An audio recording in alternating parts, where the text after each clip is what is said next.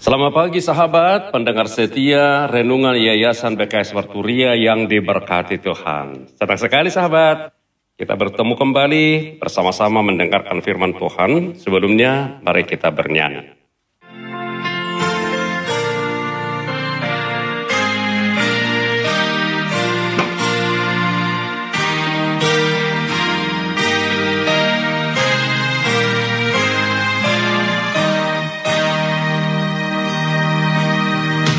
Si sude parulian na arga sada hobato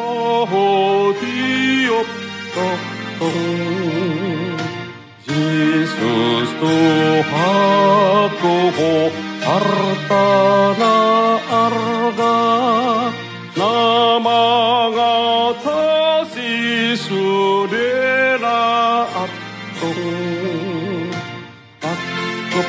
祝恨無同，基可帕達那，塞巴亞沙罕巴巴嘎巴嘎那，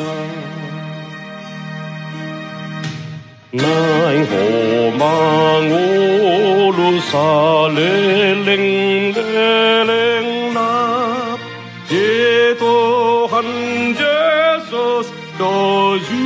灯火里，弄啊，多浪里打罗汉，赛波利，浪哈嘛得安，赛滚滚水来，阿哥做汉木桶，咿哟帕达那。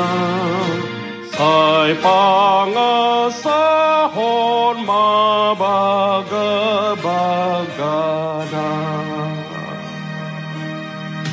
Dari segala karunia berharga Satu kotaku yakini teguh Yesus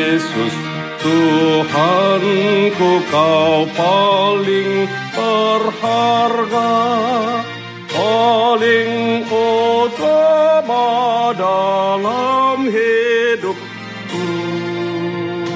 Ikut Tuhanmu taati firmannya. Percaya dan andalkanlah janjinya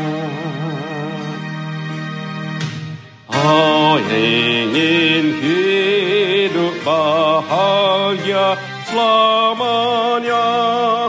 Hanyalah Yesus yang memberikannya.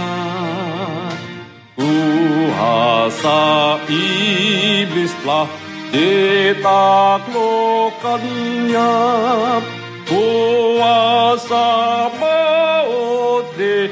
dikalahkannya ikut Tuhanmu taati firmannya. Percaya dan andalkanlah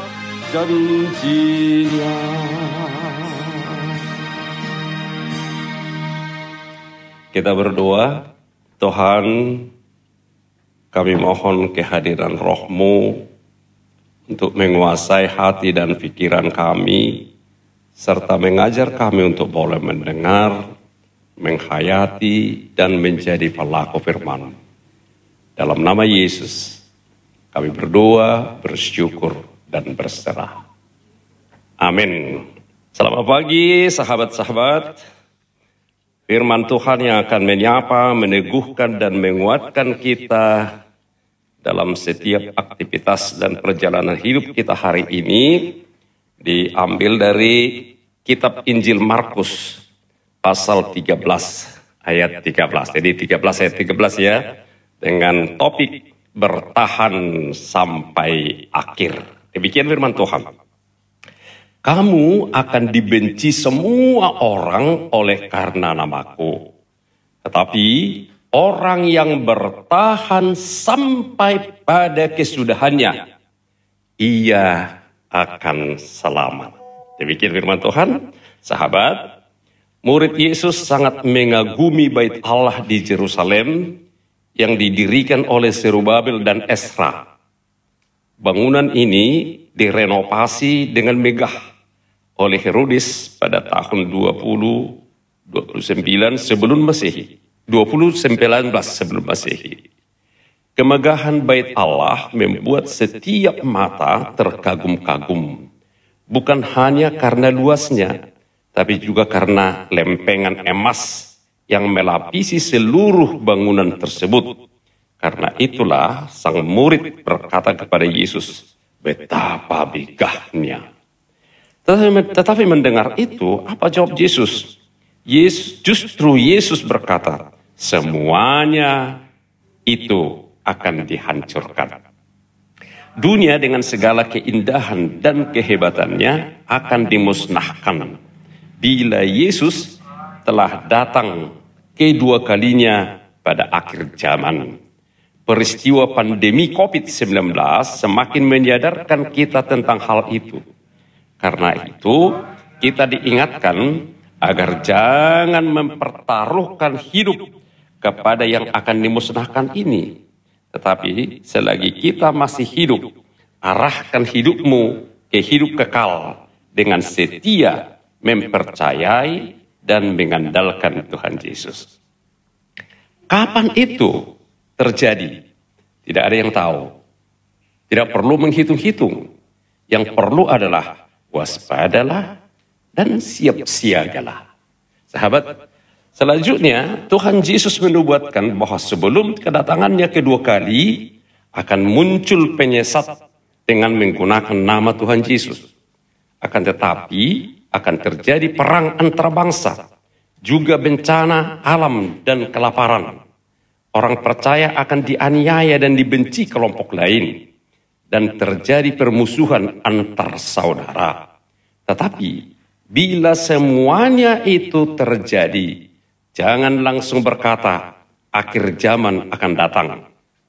Yang penting, ketika itulah kita harus semakin terus dan semakin serius mengecek iman dan cara hidup kita, apakah sudah layak di hadapan Tuhan, sehingga bila Yesus datang, kita di bawah masuk memasuki surganya.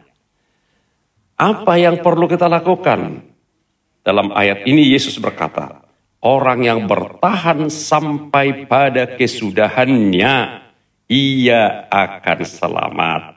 Dalam Wahyu 2 ayat 10c, Katakan, hendaklah engkau setia sampai mati, dan aku akan mengaruniakan kepadamu mahkota kehidupan. Sahabat, setia berarti tetap percaya kepada Tuhan Yesus. Selalu berusaha hidup kudus dan tak bercacat di hadapannya. Amin. Kita berdoa.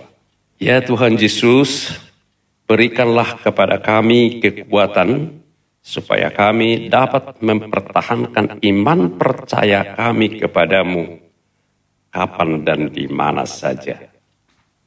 Amin.